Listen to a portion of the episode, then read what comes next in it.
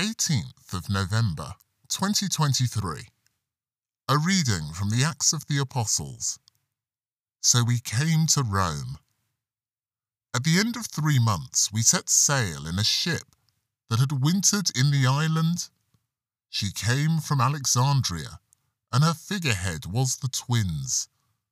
We put in at Syracuse and spent three days there. From there we followed the coast up to Rhegium.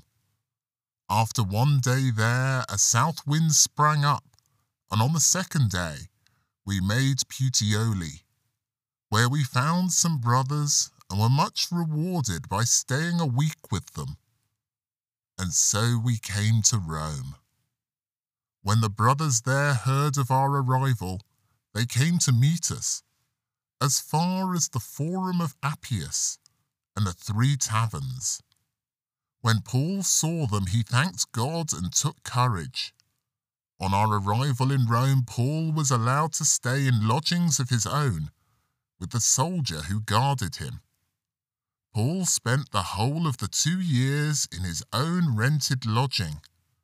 He welcomed all who came to visit them, proclaiming the kingdom of God and teaching the truth about the Lord Jesus Christ with complete freedom and without hindrance from anyone.